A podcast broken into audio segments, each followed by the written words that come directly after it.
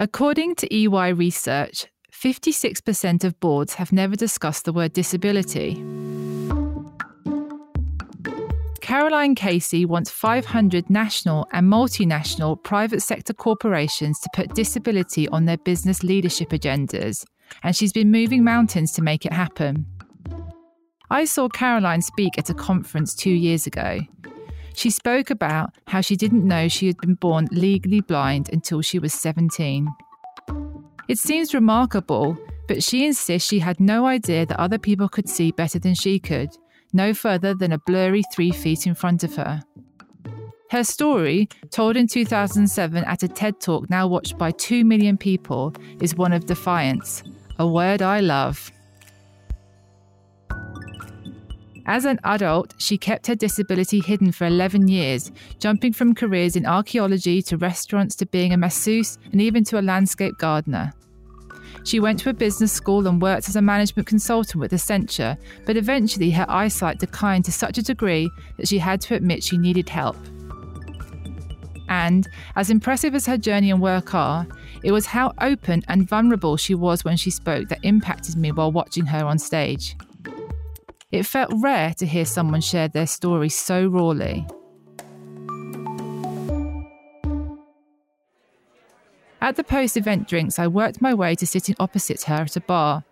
After getting a drink, I asked her a question, somewhat nervously. I asked, Should we all be doing work that comes from a place of personal truth? The following conversation truly bonded us. Yesterday, I looked back over my Instagram to see what I'd said about our meeting. My post read, Tonight, I had an amazing conversation which taught me that being brave is to bring your true self into your work. We all have a story to tell, telling it helps others. It was one of those conversations where you know at some point you're going to look back and think, it was the beginning of something. And the crazy thing is, it was. It was the start of a new chapter of speaking my own truth that led me to starting the Warrior Women Network. I'm Carla Morales Lee, and today, in our first ever Warrior Women podcast interview, I am thrilled that we are speaking again for the second time in two years. Welcome, Caroline.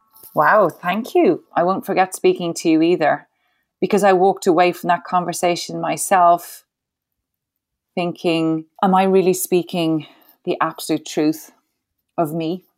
Or am I speaking to the caricature of the campaigner? So, yeah. I know just two years ago when we met, you were literally flying out of the door after giving that big talk to uh, to India at like three in the morning. What have you learned from you know a year on or two years on from then? What do you think you put you're putting into practice now that you weren't putting into practice back then? That's making you less burnt out and more present. I mean, there's there's actually so many things, um, but I think maybe I will describe one incident that happened on 1847 uh, on the 19th of January this year. I was just zipping up my bag, suitcase. The Uber was coming to the door within minutes. And I was on my way to Davos, to the World Economic Forum, to update on the Valuable 500. And I remember as I kind of picked up my head, this feeling as if, I, I don't know, it was such an intense feeling. And what went through my mind are these words This is not who I am. This is what I do. And the, this is the work. Now, for anybody listening to this, it may not seem a significant moment. Why is this so important that I speak to it? Because this is everything. In that moment, all the work, all the ups and downs, the therapy, the ins and outs, the successes, the failures made sense because I realized that actually I was enough. And that's a cliche. We hear it on talk shows, we see it on tiles on Instagram. but you know what? Honestly, that's it was all academic until that moment. In that moment, I went, oh, actually the valuable 500 and all the work that I've done around inclusion of human beings and belongings is the work I do. But I, Caroline, am okay just as I am. And wow, what a relief at 48 years old. And, and can I just say, it's not like there's a eureka moment. It's not like I still don't have the gremlins. Of course I do. But you know what? I self correct. I have been putting myself through the most grueling of, uh, of lives um, since I stepped out of the closet 20 years ago in a bid to for self acceptance. And yet I didn't realize I put myself into a cage. I put myself into a cage about this social entrepreneur, this activist, this woman with a story so that I could make change in the world. But what I didn't understand is I was starting to value myself on the amount of change I was making, on oh, what I was delivering, and was I good enough? And was it enough? And that moment, 1847, I went, oh, it doesn't matter if I get a million companies into the valuable 500, it doesn't change my worth. Caroline, I think that's such an important such an important breakthrough for you, but also just such an important insight for all the women listening to this podcast because, you know, we have. I think one of the things I want to say too is that social entrepreneurship is kind of the new cool, um, which isn't really talked about very often. But obviously, given the problems that the planet and society are facing, more and more people are understandably waking up to the question like, what is useful work? But in the way that that's becoming something we're all moving to, we're all kind of looking for our new pinups in that space as well. Like, who you know who are the who are the people that we're looking up to now and saying well that that's what good looks like and man it is easy to look at you a woman on the Davos stage, World Economic Forum, and say, there's a pinup girl right there. Um, but for you to say so openly, you know what, I've got work to do and I'm valuing myself in my role to do that work, but I myself am good as I am, um, is just so freeing, I think. Well, definitely for me to hear, and I'm sure for other people to hear. You talk about, you know, 3 billion people not being ignored, and it's such a powerful statement. I think can you kind of explain what you mean by that? Uh, well, before before I talk about the the 1.3 billion people who've lived experience of disability and not been ignored, um, I wanted to say that if we ignore any part of our population, we ignore all of our population, right? Inclusion means everyone. This is not about segmenting our humanity into these identities which we trade off against each other. Hmm. For me, inclusion is is actually seeing myself in the humanity of another human being. And it sounds very wokey, it sounds very idealistic, but I'm sorry, it's the truth. And with disability, you know, I have I've come to a point where there is the 1.3 billion people in the world have a lived experience of disability, of which I am one. And with a mother and a father, that's 73% of our global population. And yet it is the most marginalized, overlooked, and invisible group of human beings in the world. And they call us the greatest minority, which I think is hilarious because, like, I don't know about you, but 15% of your global population ain't a minority. Um, and the thing that we misunderstand about this is disability is not they, it is not them, it is us. Because every one of us at some point in our life, and this is a fact, this is not me, you know, trying to give you a pitch, is going to experience a disability. Every one mm. of us, right? And also, every one of us right now, anybody's listening, knows somebody closely to them who has a disability. So, what I keep trying to say is a disability is a a physical impairment or an impairment that we have that is part of the fabric of humanity. It's that simple. Mm-hmm. And if we ignore that, and if we run away from that, we run away from ourselves. And so everything in, in our world is if I believe in the inclusion of anybody, I need to see that as well because disability doesn't discriminate. It doesn't matter what color your skin is, where you come from, what your sexual preference is, what your gender is it can touch you because 80% of disabilities acquired between the ages of 18 and 64. I hope most of us will age. That's what we hope to live a full life. You will touch disability. So, and our big passion and mine has been very controversial. I simply am, you know, saying, look, business is accountable and responsible because inclusive business creates inclusive societies. What business values, society values. If business excludes, society excludes. And the figure that is startling that you will have referred to is that 90% of our business have the audacity to claim that they are passionate about inclusion and only 4% consider disability. Now, frankly, that is a delusion. And therefore, I'm controversial to call it out, but I'm not here to shame. We're here to help. Mm. And we want to put the solution into the hands of the world's most important leaders, which we believe to be inclusive business leaders. There's so much said about diversity and inclusion today.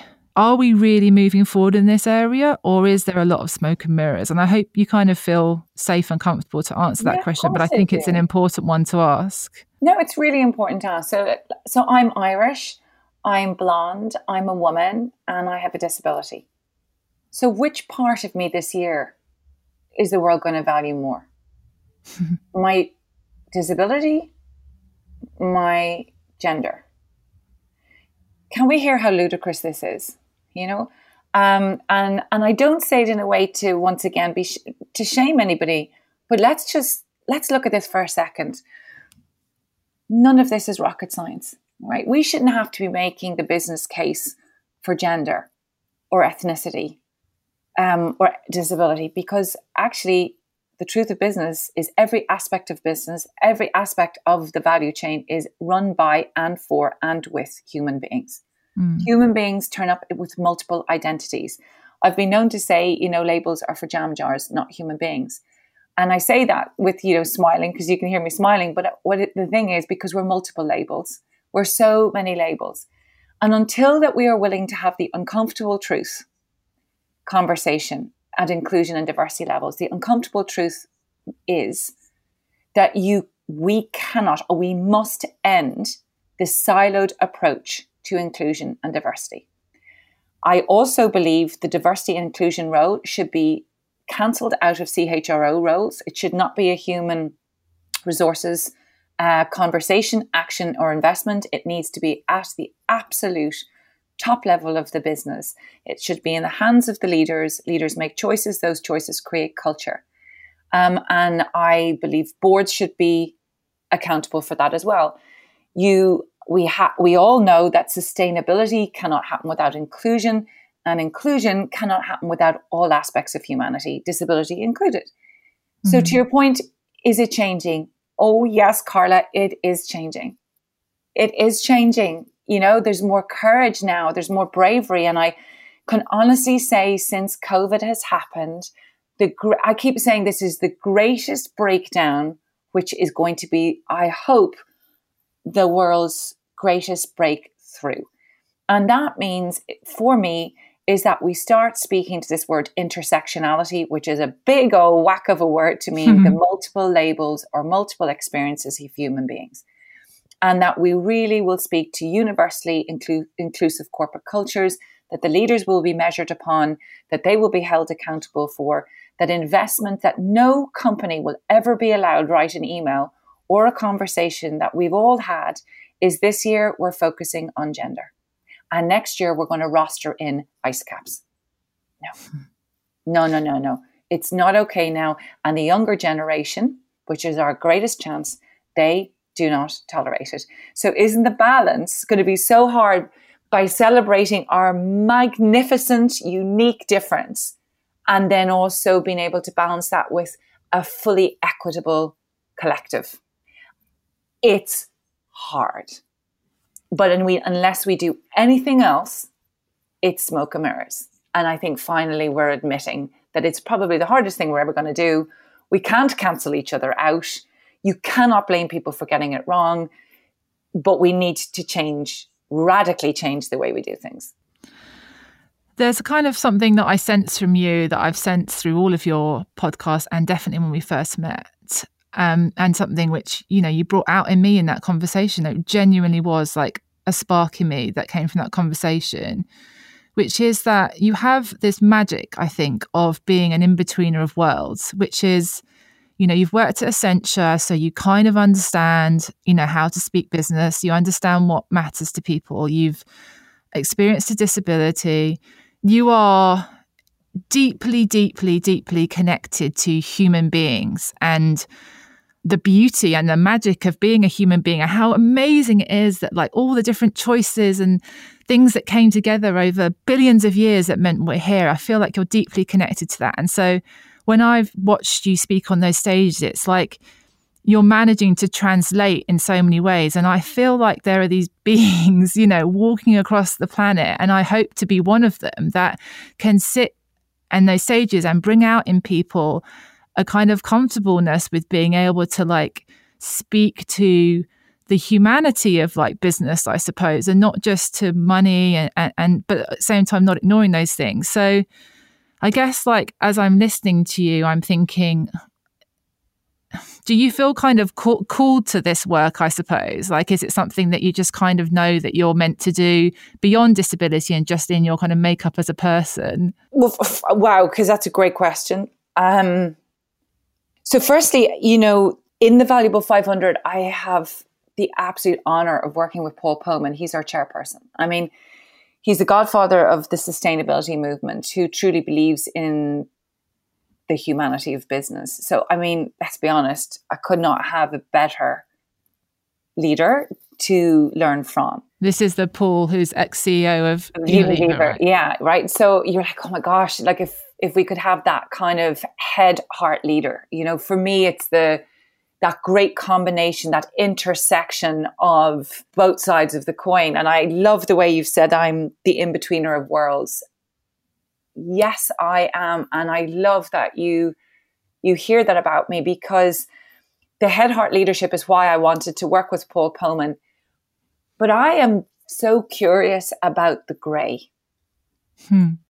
And the reason I say this is the grey has been profoundly important in my life. So this is a hard thing for me to admit, but people have said to me, and when I came out of the closet, which was a very hard thing to do uh, and speak to my vision impairment when I was 28, you know what hurt me an awful lot was when they would say, but you're not disabled enough, not abused enough to justify that story. And it's really hard um, that when you're not an extreme of something and you're in this sort of limbo in the middle, it's it's really hard. You you have to work very hard to dig into yourself, and I've learned an awful lot from the grey. I am the absolute in betweener of worlds because it's never as simple as there's a right and a wrong. There never is, right? And actually, that is the piece that I'm so excited about as I move forward in my life in in the work that I'll do, which is outside the disability work, because I am going to be moving into that more broader space. I'm really excited. I don't know where it's going to go, but because now I've given myself permission to be Caroline, not the, not only Caroline, the TED girl, Caroline, the elephant girl, Caroline, the caricature activist, as I am Caroline today, when I, I'm so passionate about is our ability to be free as human beings, um, that we are defined by nothing. We have defining moments. Oh my gosh, I have so many. But if we're not careful, those defining moments can trap us into cages and we are mm. not free again. Gosh, that's and, just, yeah. Yeah. And I, and this is the book that I want to write. And as I even sit here, I can feel my heart beating because this is the first time I have admitted it on anything public. But now I, I have this yearning to say to everybody who's lived in grey, to say to everybody who felt the definition of themselves was everything, to say, no, it's not. Be careful. Be careful.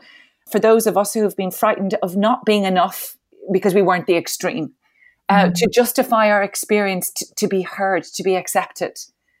The disability conversation, the corporate inclusion piece has been a vehicle, it has been a lens through something that I am yearning to speak about, that my spirit is roaring for now, which is I want to say to everyone, I see you and I hear you just as you are. I don't want you to fit in.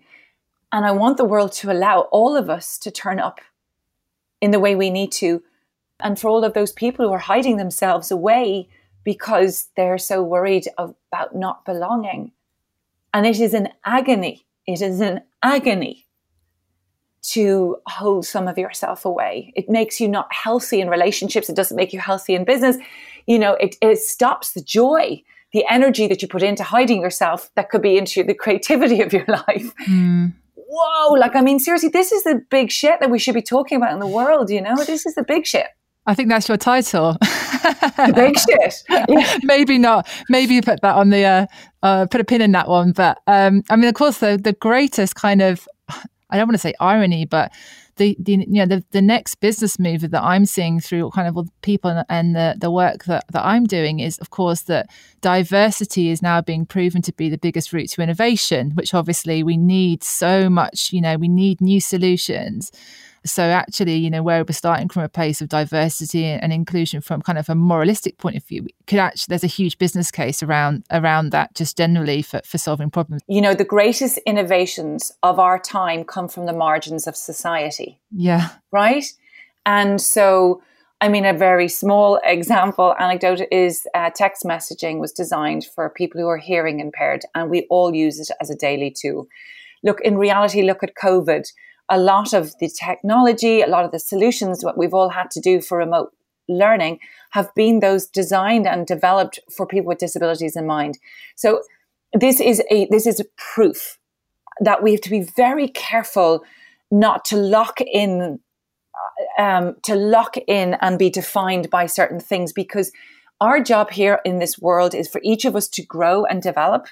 And that is right until the moment that we pass our, our here's humanity is to grow and develop. And if we become defined or to set by anything um, on only one homogeneous way, then we will not grow and we will not develop. All we do is reduce our potential. One of the things I talk about with the warrior women a lot is the staircase, which is when you start something and you kind of you're at the bottom and you know you you might, for example, have been at your bottom of your staircase and thought, you know what, I'm really feeling like I need to talk to business about disability. And you kind of go up a few steps and and you get somewhere and you're like, oh my gosh, I never thought that I would get to this step. And you kind of look back and you go, this is the step, I'm here now.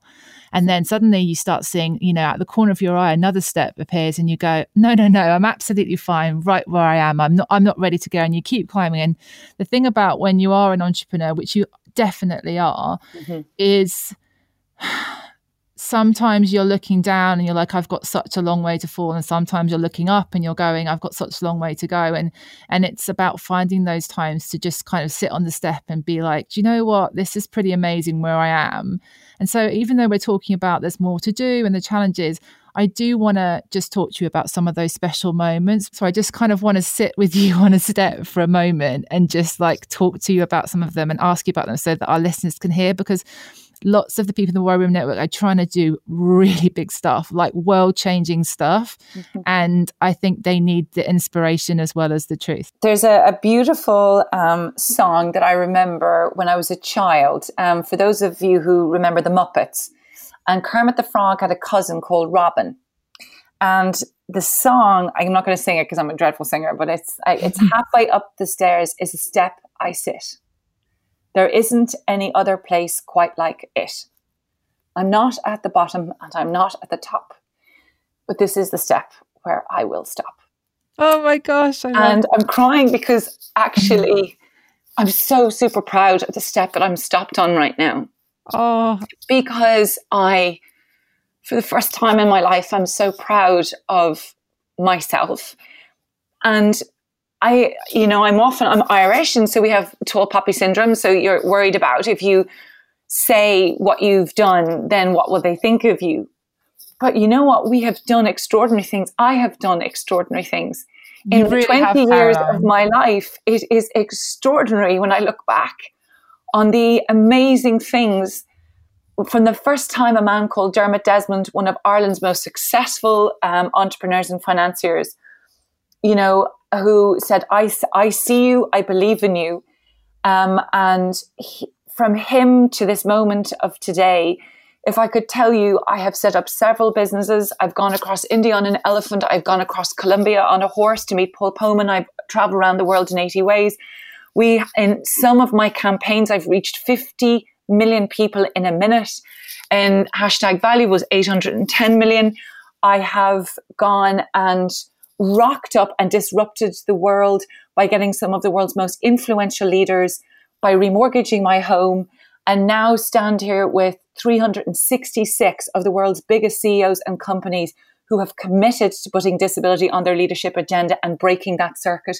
And we have, I have employed hundreds of people, raised millions of dollars, and somehow the most extraordinary thing is when somebody writes an email and says to you, you know, I remember seeing you speak on a stage and I have a child with a disability and now I know that they have somewhere to work because of the work you're doing. And 20 years later, I hear from that child who is now a grown up and working in a business. So sometimes it feels like you are whistling into the dark, it's never enough, that you don't, you're not good enough. And then you get that, and then you remember, yes, it has been. And there has been so much beauty and magic and struggle in these last two decades. I am so grateful for, you know, all of the all of these experiences. But what I'm so very grateful for is that I am so proud of myself. And uh, in September of last year, on the sidewalk in New York, I wrote myself a resignation letter. And that will be in the book. And that resignation letter was basically saying to me, Caroline, it's been great working with you for 19 years, but it's exhausting. you are such a hard boss. And I have had great magic with you and you've made history and you've been the youngest this and then, and it's been that and you've produced films that have won awards and all of these kind of things. But I'm really tired. And I now need, I need, I need now need just to walk away from you. Um, so I think I have done everything that I set out to do in this particular part of my life around disability inclusion. And the most proudest moment for me is when, as I say, I get those emails, but when I see our team, the Valuable 500 team, our CEO in place, our partners, or when Paul turns around to me and says, I'm proud of you, then I go, well, then I'm proud of me too.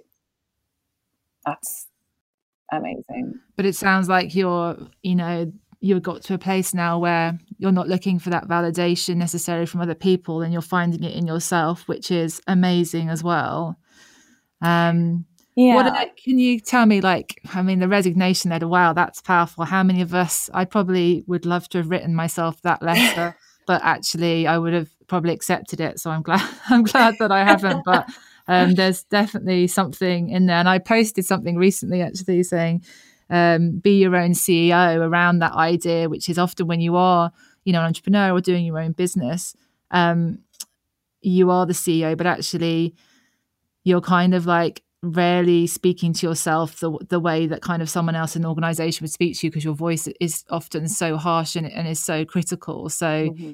um, you almost have to kind of become a split personality and, and hire someone else to say, hey, you're doing a good job, you know. But uh, obviously, say finding it in yourself is amazing. And I can totally see that moment being as powerful as you said it was when you sat down and said that, that you're enough. And are there any other women, you know, than yourself that you've met along the way that you would say are pretty central to this global change movement that we should know about and follow and support? Oh my gosh, I, I couldn't couldn't tell you how many women have been part of this. I'm very lucky. I've had human beings around me, equally men and equally women, the thing is, in the positions of power when I began this, it was mainly men, let's be honest, at the tops of these organizations. So that's, it was the top of the organization, and generally it was men. The woman that I would say to you, there's three women that I'm going to call out. One is a woman called Danuta Gray, and she was the CEO of O2 Ireland. And she saw the crazy intention and the disruptive nature of the work I wanted to do through business leadership. And O2 sponsored um, a huge initiative that became very famous, and not only in Ireland, but then with Telefonica, which at the time was the second biggest communications company in the world. I mean, I sold a franchise for millions, you know, and it was uh, a social franchise, meaning I didn't get the profit; it went into the business. Um, but I always wanted to make a million before I was forty, and, and we did that. But it was in a social business. The second woman was a lady called Doreen McInerney, um, when I first began 20 years ago, uh, she was like, You need some help. I'm like, Do I? And she goes, Yeah, and I'm going to give it to you. And my gosh, there's no way I would have been here without her. Extraordinary woman. She was the very first person on a team. She was my first team member ever. And I will never forget her and what she did for me. Um, she also, as a gift, bought my elephant, believe it or not, the elephant I rode across India. Um, and the third woman is my mom. And you will hear my voice shake again because, uh, you know, if you've ever come from a family where addiction is present in your childhood, you everybody thinks that my resilience and grit came from the eyesight story. No, uh, the huge empathy, the huge belief in magic, the huge grit, the resilience comes from that childhood. And my mother is one of the most extraordinary women. 7% of people who experience addiction, there's only 7% who recover from it. And my mother is one of them. So if my grit came from anywhere, it came from her DNA. And uh, my entrepreneurship came from my father and they are both black sheep, but I am half her and half him. And uh, to her, I owe so much because she has taught us to be humble. She has taught us to own our shadow side. Um, and she has taught us to do the work. Is there anything that anyone kind of who's really feeling deeply the need to kind of support your cause more? Is there anything they can do? So this is my call out to anybody who wants to help us. It's if you know of organizations who employ over a thousand people um, and would like to join the Valuable 500, please get in touch with us through the valuable500.com. The biggest thing I would like to end on, because um, I love warrior. I, I, I love that. Um, and I think what I want to say, there was a beautiful expression that I remember reading Paulo Coelho. He had a book called The Warrior of Light. And uh, I have spent a lot of my life being a wounded warrior. And because the wounds were so deep and they didn't heal, I pushed myself so hard. Okay. That's when you push yourself to breaking point because you're going to keep working so hard because you're not good enough until you do. Every single one of us can move into that place of light meaning you, it's not that you stop being a warrior, and particularly in the area of the work that we all do, but to be a warrior of light, you hold, you can have the good, bad, and the ugly. Yeah. And it's not that you forget the wound, it's just that it doesn't, you don't have to hold it so tight to yourself.